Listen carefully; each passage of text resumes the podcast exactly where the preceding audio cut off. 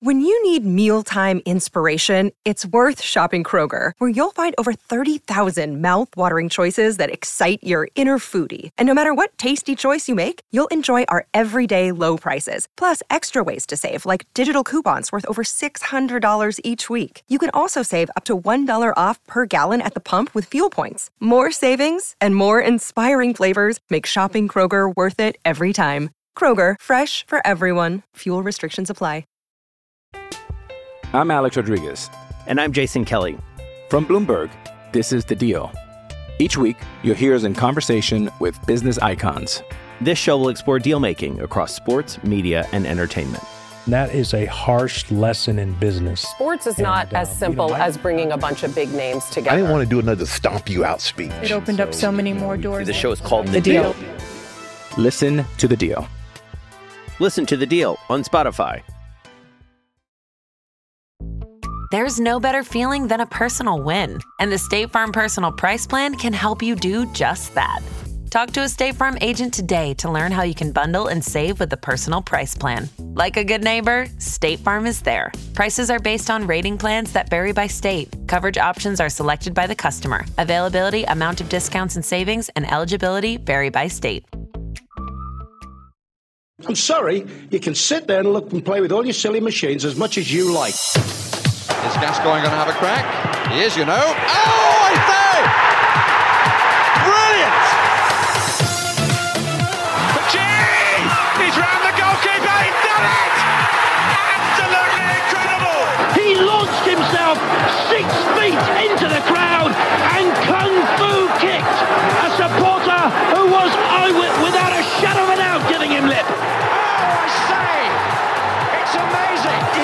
tame and tame and tame again.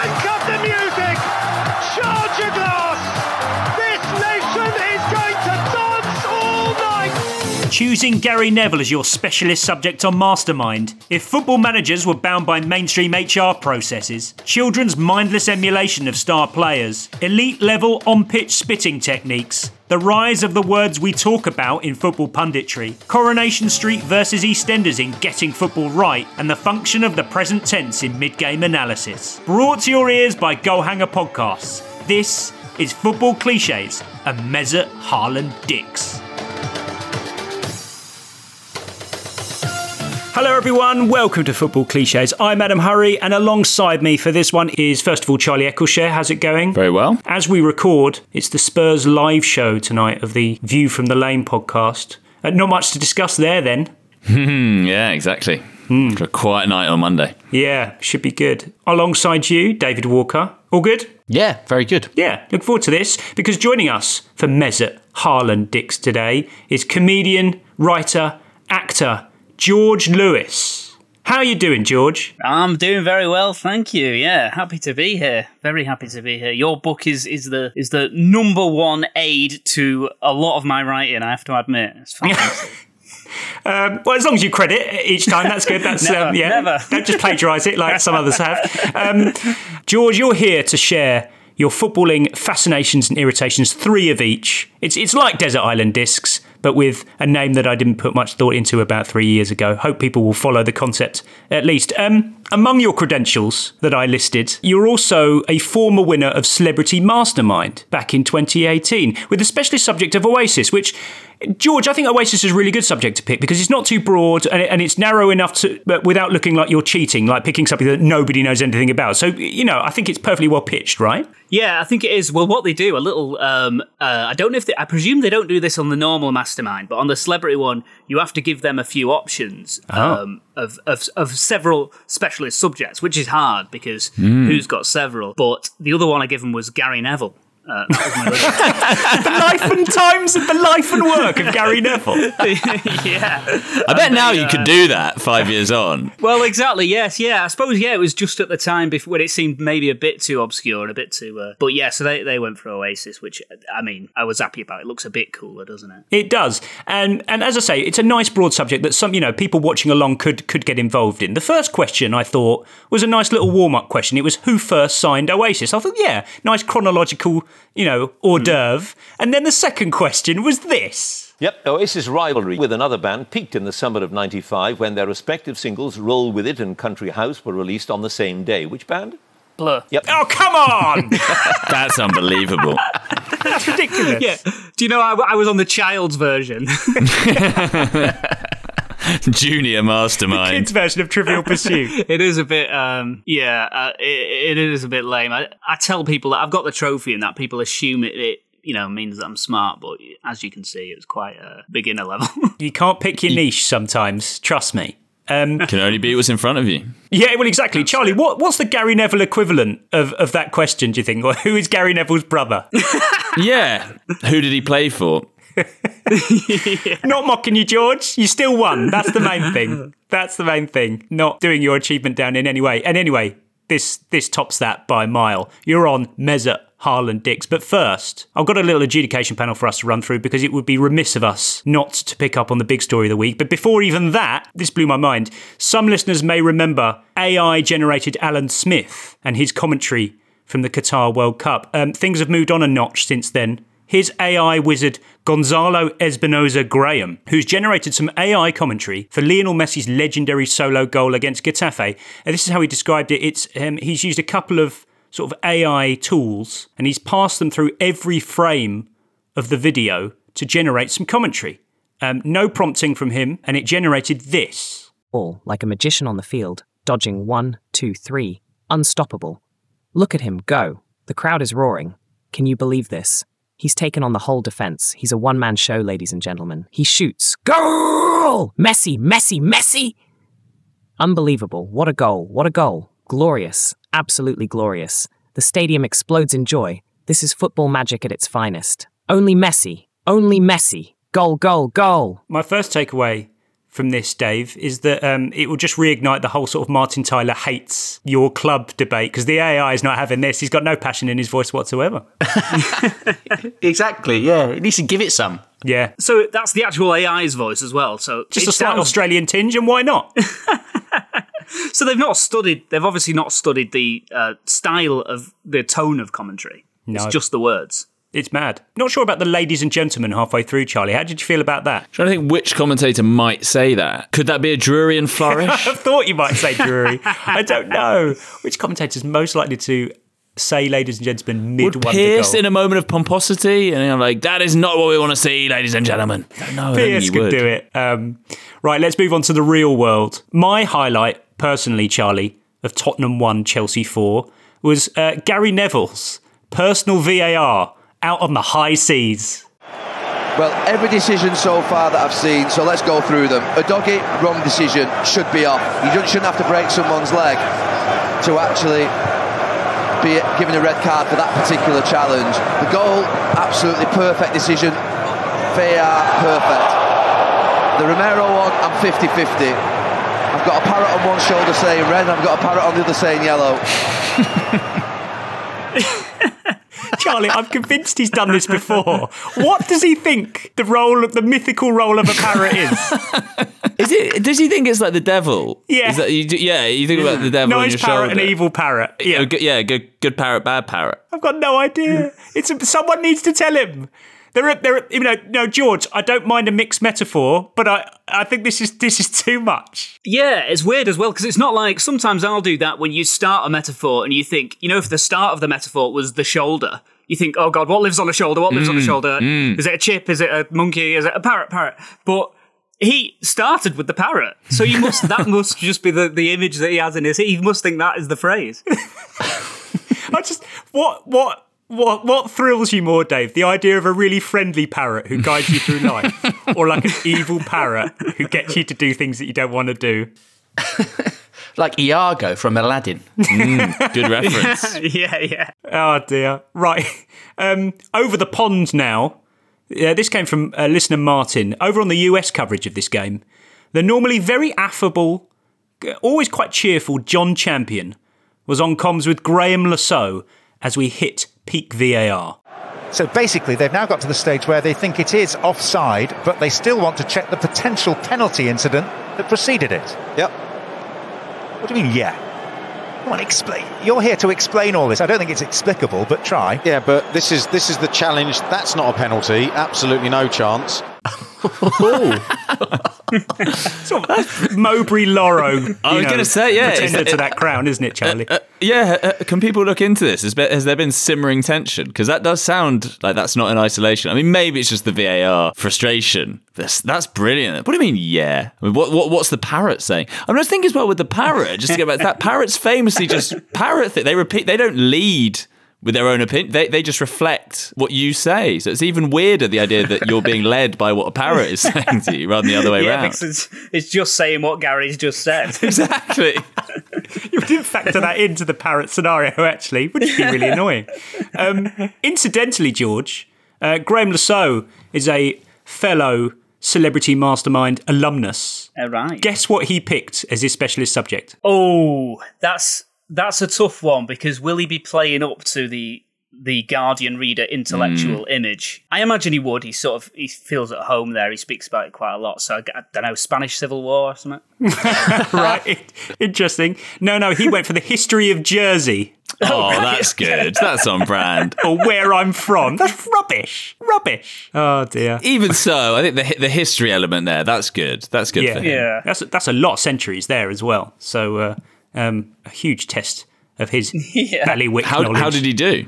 Um, don't know. Only glanced at the Wikipedia page. Don't think he won the episode. Not like George.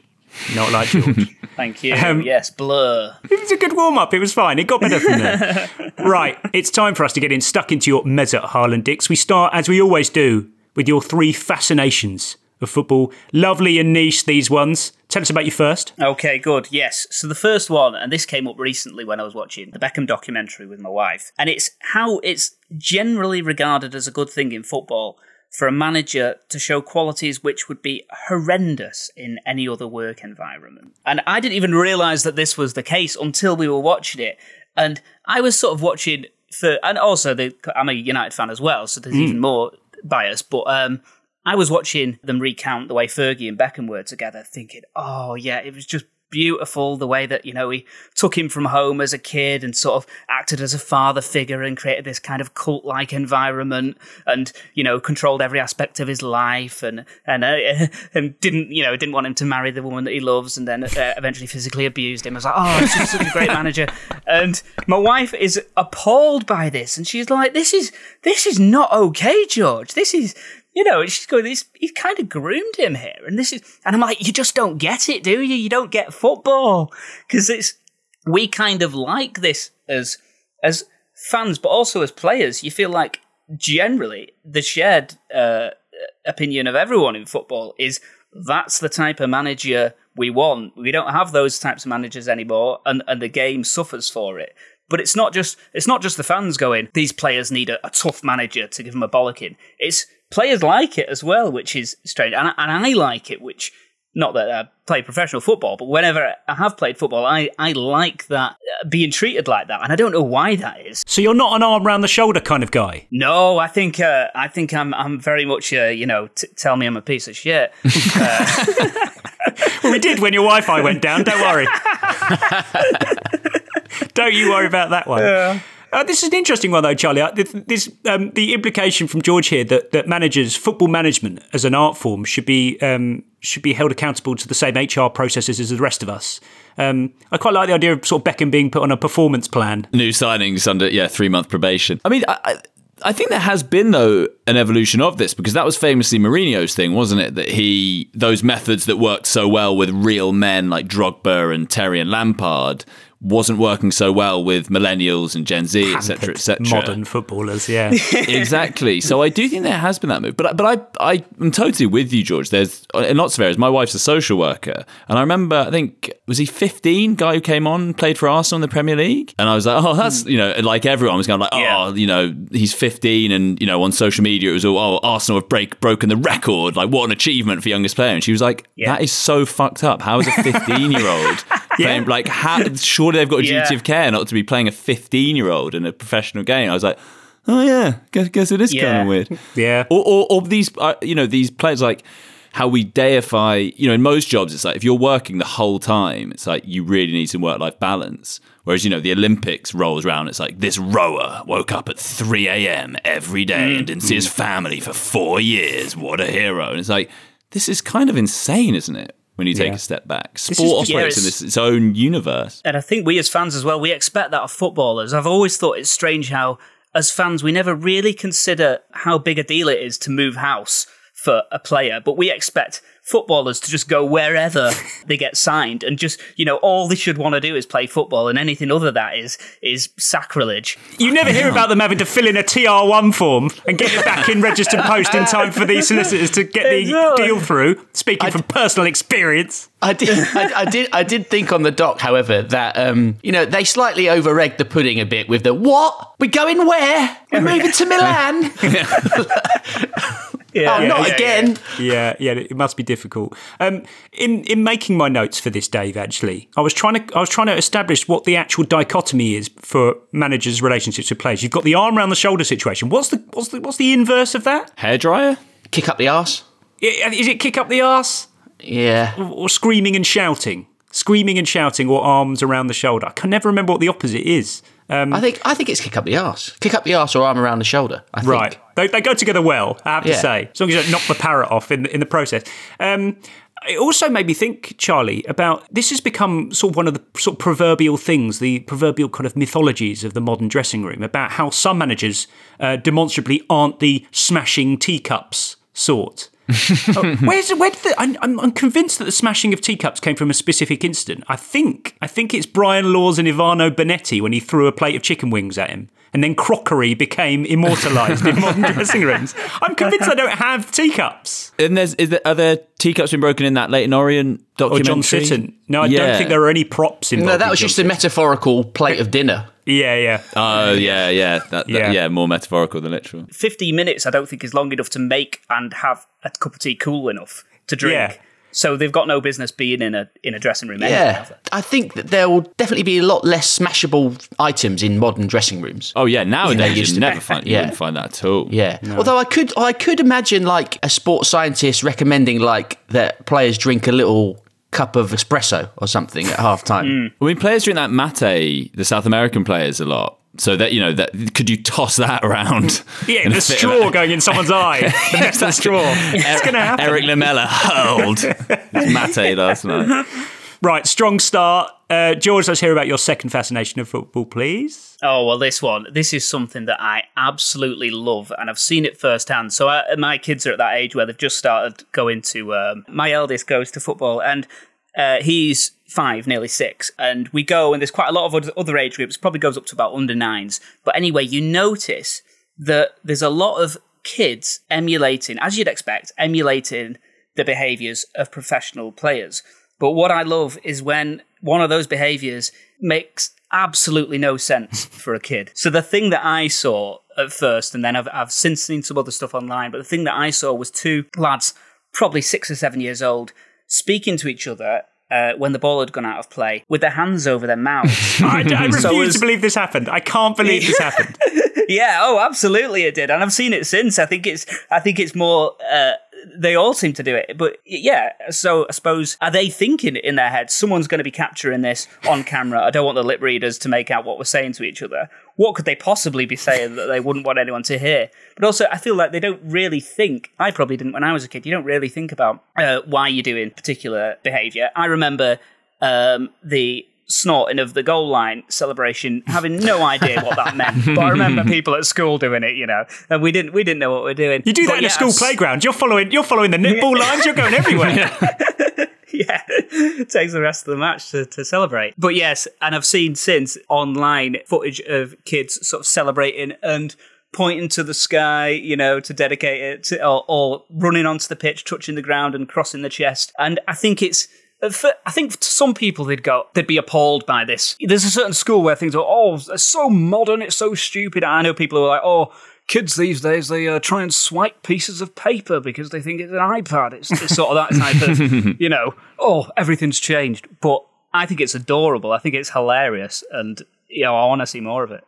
Um, Charlie, it it clearly must be right at the most basic level of kind of um, im- impressionable child situation. They are simply taking mannerisms and copying them. But the hands over the mouth thing, I mean, it's both astonishing to me straight away, and then when I think about it, it makes perfect sense because they are seeing players do it all the time. I felt so seen by this entry because I was that person, aged about 10. I went even, one even further and stupider, arguably, than the cup in the mouth. I used to mouth things to myself it, because that's what I saw people doing on TV, not realizing obviously that they are actually talking. It's just we can't hear what they're saying. So I would kind of mouth frustrations to myself in like a, which you obviously in slow motion, presumably. yeah, kind. I mean, probably kind of. I used to. I remember one game scoring and sort of baiting imagined fans behind the goal. Obviously, there was no one there. This is but sort of ridiculous. Going to the goal, sort of cupping my ears, and afterwards, my brother who'd watched the game, be like.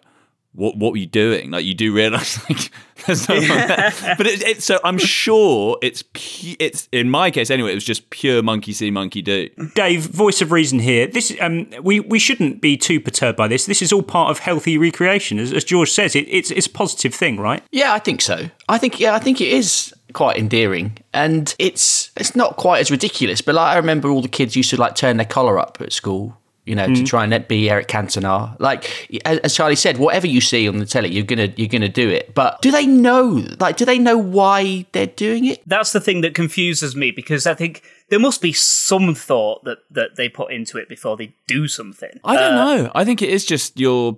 It's something you see and you want to do it. I don't, I don't think they would be thinking, "Oh, are we going to be heard by anyone?" Or you know, what what what would the consequences be? Could we be bringing the game into disrepute if we say that Mr. Smith has made a wrong decision? Maybe the smart amongst them are taking it a step further and are actually having the real, realistic conversations. You want to get your shirt after in the tunnel.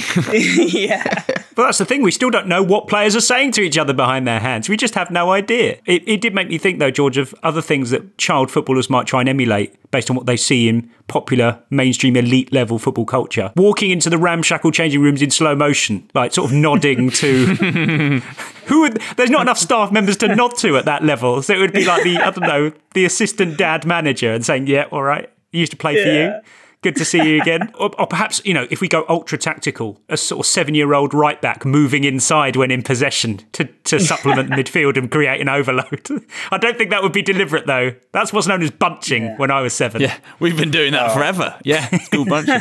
I w- if if I ever manage at my son's football team, I will make sure when I greet the opposition manager, I give him like the full head tap, hold his hand really warmly, have a really in depth conversation as if the cameras are on us. I'm definitely going to do that. I, am I'm Yeah. astonished by all of this, um, George. The nearest I got to this sort of behaviour, and and it was more aesthetic than functional, was the white tape over the ankles, and then on top of that, white socks over the football socks, which served no function whatsoever. But I cons- I just thought it made me look like a you know late nineties, early two thousands footballer, and therefore I would play better. These things matter. If if you feel good, you're going to play good, right? Absolutely that. Yeah, I'm I'm fully behind it. I can't wait to see what they do next. Me neither. right.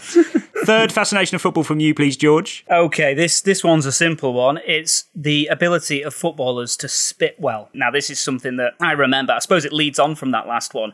I remember being very young and seeing the way that footballers would spit. And at that age as well, spitting isn't generally spitting's quite cool. It was for me when I was at school. Yep. Kids who could spit was it was quite it was quite a cool thing. But seeing the way that players did it, I was fascinated at, at the, the the skill level that they could just they could just run and spit the, the perfect what's the word globule I guess the Yeah. perfect globule off the side of the pitch and carry on without even thinking about it. And then that got ramped up an extra level when I saw for the first time someone do the um, cover one nostril, Mm. clear the other one. I'm Just going to say that. Yeah, that's another level. in in my head it was um I think it was Robbie Fowler that I first saw do it and I'm pretty sure it wasn't just a straightforward one it was it was a backhand as well so he used the right hand to Oh, go over wow. The, left, nostril It's like using the outside And of the boot.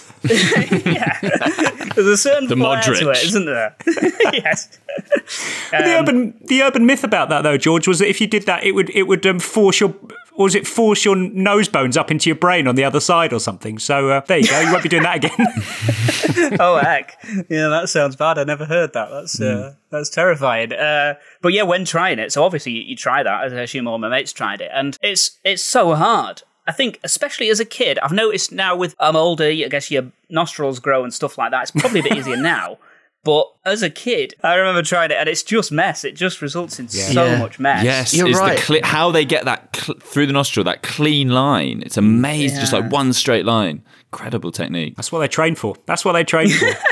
Dave, I mean, it never really dawned on me that this would be a skill set that sort of increases in effectiveness the higher up the pyramid you go. And then of course I realized whilst, you know, physical exertion is going to make the whole thing easier. You know, you can't you know, you can't just do it to a man on the street, but once you're mid exercise, the the phlegm perhaps takes on a consistency that you can spit quite easily. But then it, I, it reminded me Dave that there has been many a time mid Sunday league game where I essentially spat on myself.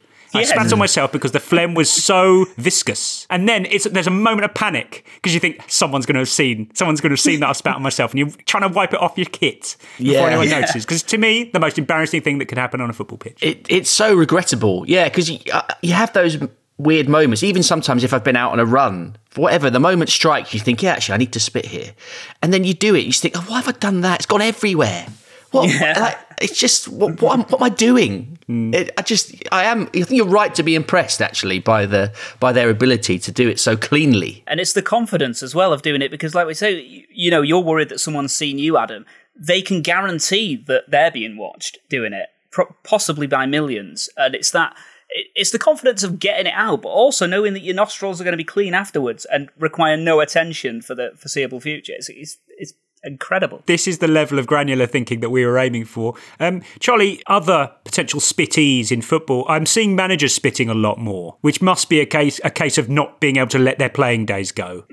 it's like still got it. but spitting onto the 4G of the technical area, I think that's borderline unacceptable. Yeah, it doesn't feel very becoming for a manager. Just thinking about this, though, I mean, we talked about footballers not sneezing. Yeah. It's interesting, though, that they do. They have a lot of these issues, seemingly, because it is very common to see the nostrils, or, or it certainly used to be. I, I can't think anymore if it is. Marginal gains, clearing your Yeah. nostrils, clearing your clearing your lungs. Never see referees spit though, do you, George? No, I've never seen that, and I wonder what their reaction to that would be. I think they'd say, Imagine you Keezy this- on that. yeah, yeah, yeah. Who does he think he is? It's a disrespect for the game, I think, isn't it? If you saw a referee do it. Yeah, yeah. It would be most unbecoming. Right, that wraps up George Lewis's fascinations of football. We'll be right back with his irritations.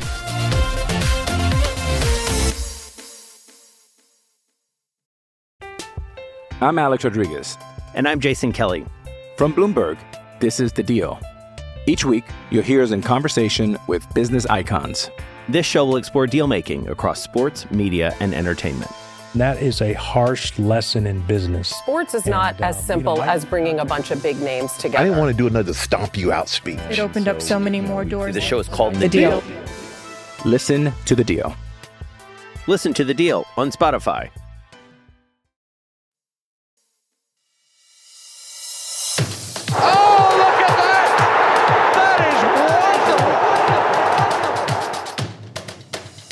Right, welcome back to Football Cliches. Our guest for Mesut Haaland Dicks this time is George Lewis. He's taken us through his increasingly weird and niche footballing fascinations, but now it's the fun part. Your footballing irritations. Tell us about your first one. Okay, so this first one, it can be summed up in three words, but I'll elaborate. It's, the three words are we talk about, and it's that phrase. It's that phrase that begins so many uh, sentences of pundits these days.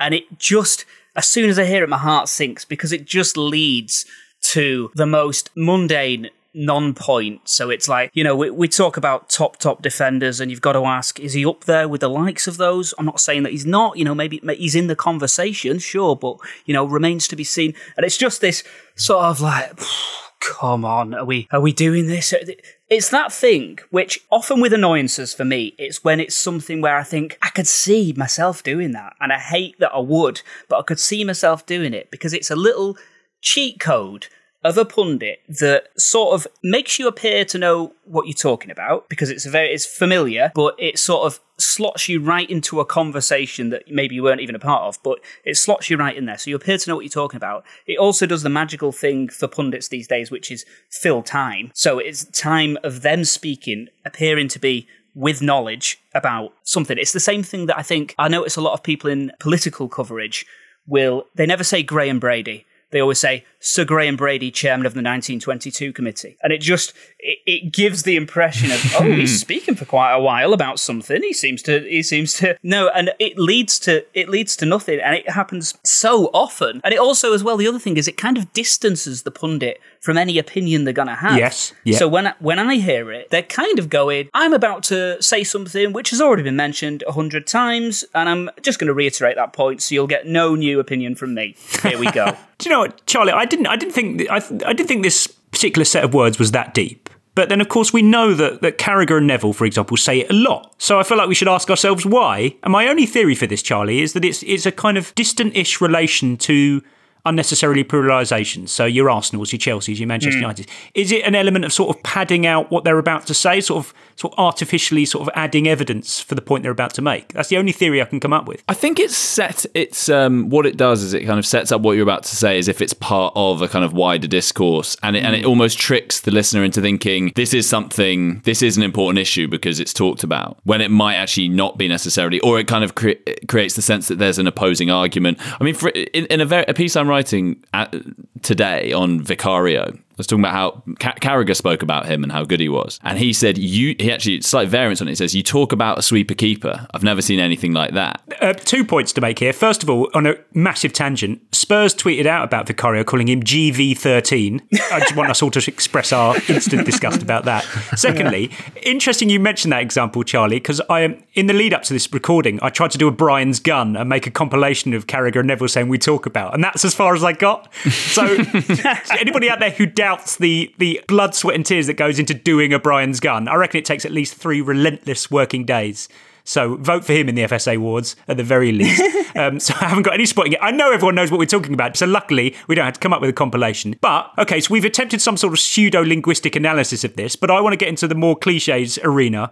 What are what's the definitive list of things we talk about? What are the talkabouts? I think it's often it's often uh, to do with a position or a particular type of player. So it's we talk about gritty midfielders or or, or a quality for a player. It's like we talk about teams having heart. And it's like it, I don't remember you talking about that much, but you know, it's, it's just yeah, fine.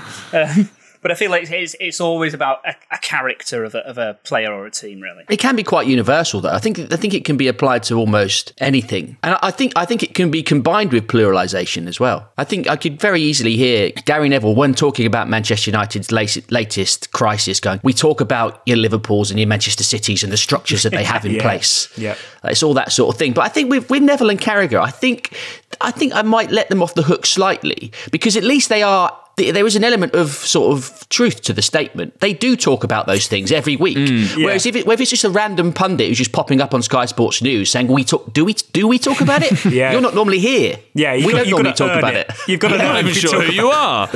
I mean, yeah, I think it, it, it is concepts a lot of is it you know we talk about leadership. Yes. We, we talk we talk about pressure. Yeah, I think. and I is think it. I think Vague often what it concepts. is, yeah, vague hmm. concepts which you're then going on to talk about. Well, this is a really heightened example of that. Like, and, and, and often it might be that they've kind of upended those expectations. So you know, we talk about pressure. Well, they've just gone out and performed hmm. in the most intense environment, sort of thing. I, I'm I'm still no, not a lot wiser after this fascinating conversation about why it's been used, but still, it's there, and we we have analysed it, and I'm delighted that we have done so. George, irritation number two, please. Okay, this this will be one that I assume is shared by a lot of people, but it's the inability of TV shows to show convincing football chat. Obviously, we see this a lot. We see, see it a lot in adverts as well, but you almost expect it from an advert. They've not got much time to do what they're doing, and it's got to be a quick read. They've probably not got licenses to use anything, and they probably don't really know or care too much about getting it right. But I feel like in TV shows, the reason it is irritating initially is because you watch it and think, come on, it's so simple. Yeah. Surely it's so simple.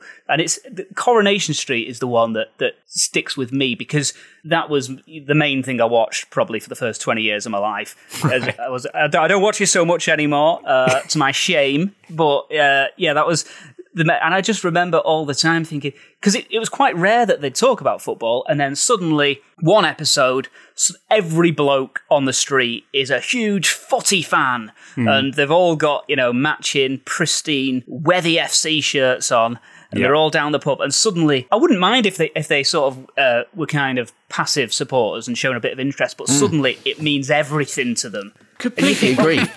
like, why why isn't there ever in the background of just in an, in a normal shot in the Rovers or wherever or in the Vic?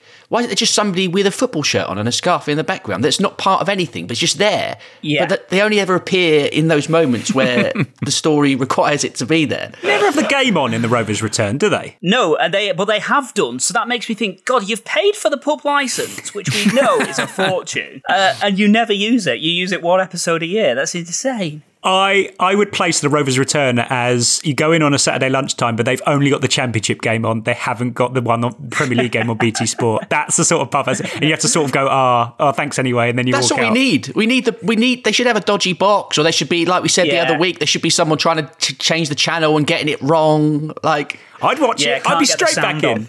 yeah. But now this is really interesting, and, and, I'm glad you've zoned in on soap operas as, as the case study for this, because Charlie, of course, on this podcast we've talked a lot about how films get football wrong when you know it, it is sort of important to the plot, central to the plot. It isn't just window dressing, but they still get it wrong. But soap operas have a different duty.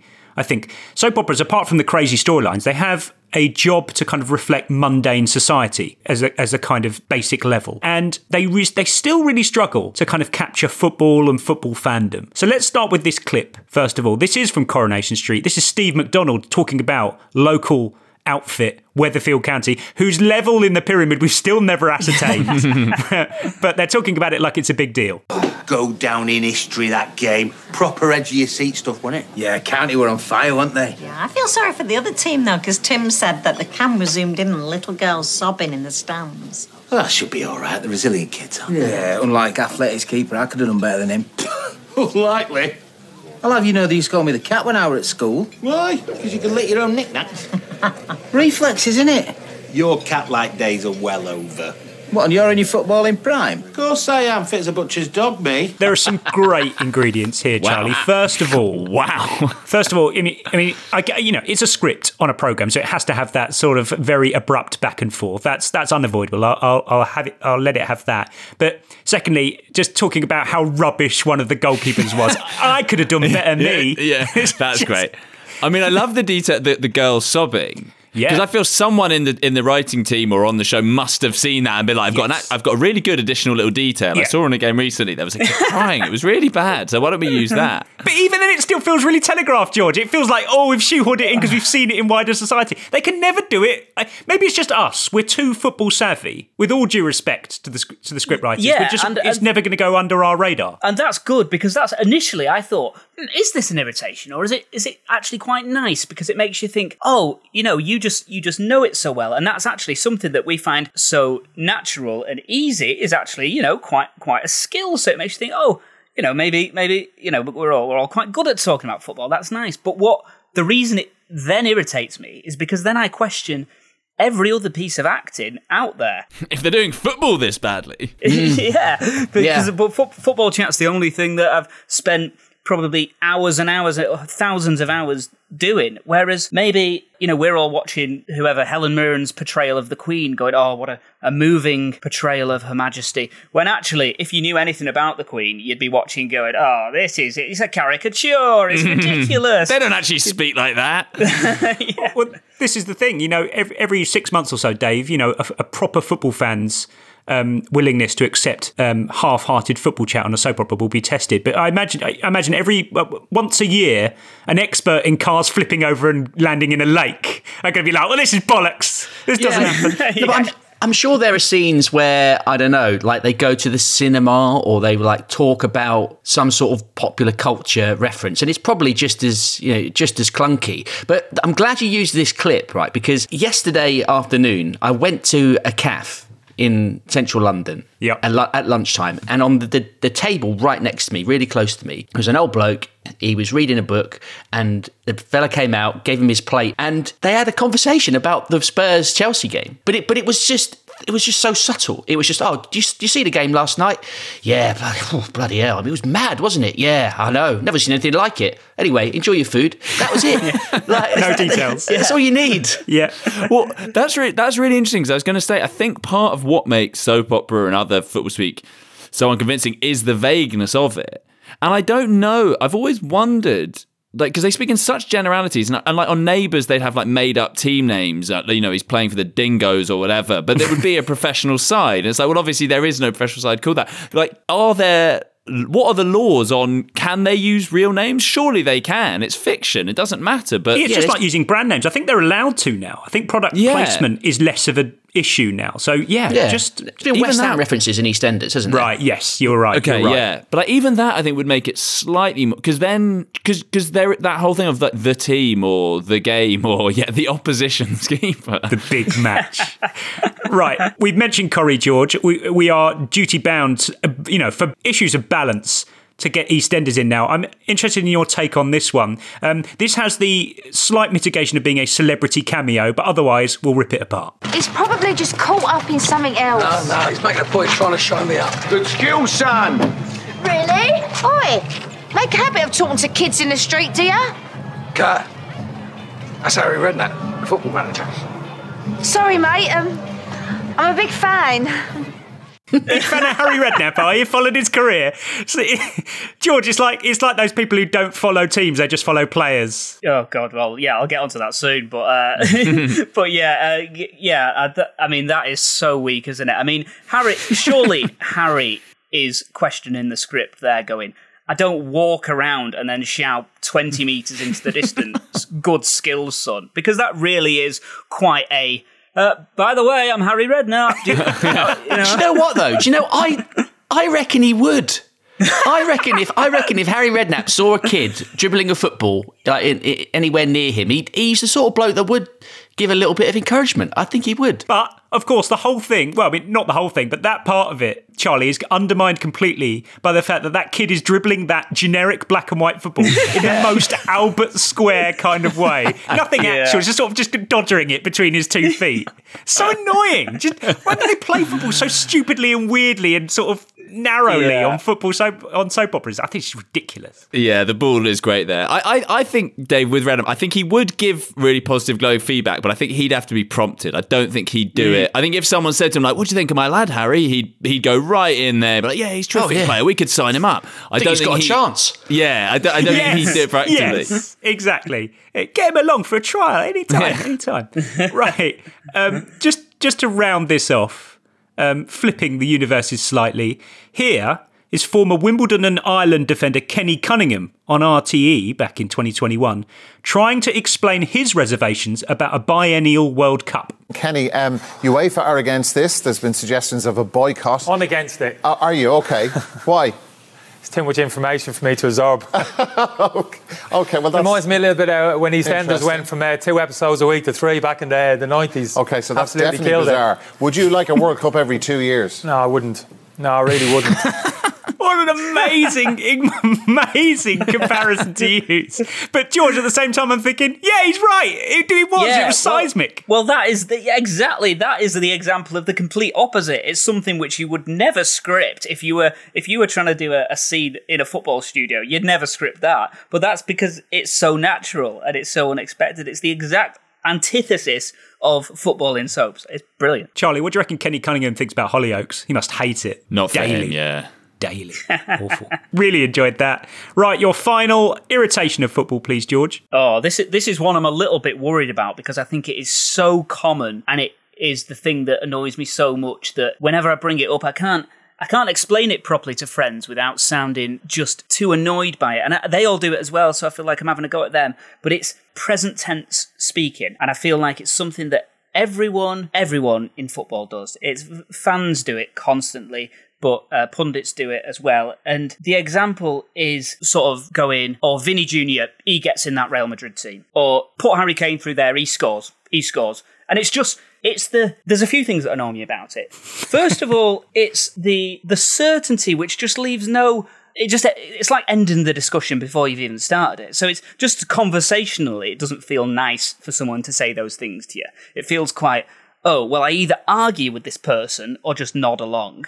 So that already it doesn't feel nice when you when you're having that conversation. But also, to me, it represents the new type of football fan that I see quite a lot, which is the sort of it's the online fan. It's the person that you often see with a YouTube channel um, who says things about you know everyone being the goat, living in someone's head rent free, and all that kind of you know they, they, where right. it's like they they kind of support. They seem to support players more than football teams, and they seem to talk about. I saw someone online the other day talking about being a Prem fan, which to me is just a horrible thing to say. I'm a big Prem fan because it's sort of it, it feels like so against everything that. Do they watch the last game on Match of the Day? I bet they don't. I bet they're not watching Bournemouth Palace. Exactly that, yeah. And it just feels like you've t- you've taken everything which is brilliant about football, which is the uncertainty, sort of unpredictability, and the, and the passion, and you've just kind of made it into kind of a, a top trumps game. This person will always go,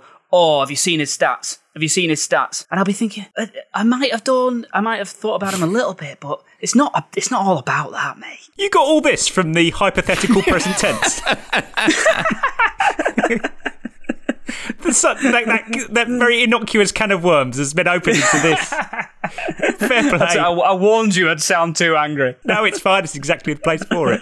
Um, Charlie, I think we might have touched on this before, but I mean, it is quite effective, the present tense, yeah. especially when talking about hypotheticals. Like, he gets in that team, or, you know, you, you give him that chance he's he, he, buries that, and it, there's an immediacy to it, right? Yeah, I, I think you've really tapped on something, George. Because I reckon when I watch games, I do sometimes do it, and I think the reason I do it is because it does make you feel really authoritative. What so scenario are we talking about? So I, I might say it like if teams just miss a chance, ah, uh, I think if he squares that, he scores. like, I just, just I, say it in the. It happens. but no, but it's, it's, more. It gives you more authority. Like, I, and and it's fewer words. I don't know. There's something quite tight because you're making the split second decision with them. Maybe. Kind of, yeah, kind of. I just, I, I can see, I do, I can see the appeal of it. Because what would you say? I, I, yeah, I think if he'd squared that, he would have likely yeah. scored. Doesn't sound anything like out as good. In today's society, your, your opinion's already out of date. yeah. And it, and I don't know, it just gives you the sort of sense that you're kind of above it. You're watching it with a bit more perspective. yeah. You've yeah. seen you've seen the picture. Maybe it's action replay culture, Dave. Everyone just living in the moment continuously. Yeah, I, I, think that's exactly what it is. You're you are putting yourself in the moment, in their shoes, almost saying like, "I if that was me, I would have done that," sort of mm. thing a little mm. bit. I, I do understand that, and I do understand. And again, it's one of those things where it's annoying to me because I can see the appeal of it. It feels nice to do that. It feels nice. It's the closest. Give it a go. Give it a we go. Might, it's the closest you might come to sort of being in that, and especially the the example you use of sort of the in-game ones. Right, he shoots there, he scores. That's like the. It's it feels so. Yeah, I felt ta- that too. Yeah, yeah he, I, he takes that early. He scores. Yeah, exactly. uh, it, Rewinding it and then replaying it. it annoys me. Just rewrite. He's off. He's done. right. It got me uh, thinking about yeah. some other curious football tenses. Um, um, the most famous one of all, which I'll never get bored of talking about, um, which is equally curious, is, is the goal scorer's tense.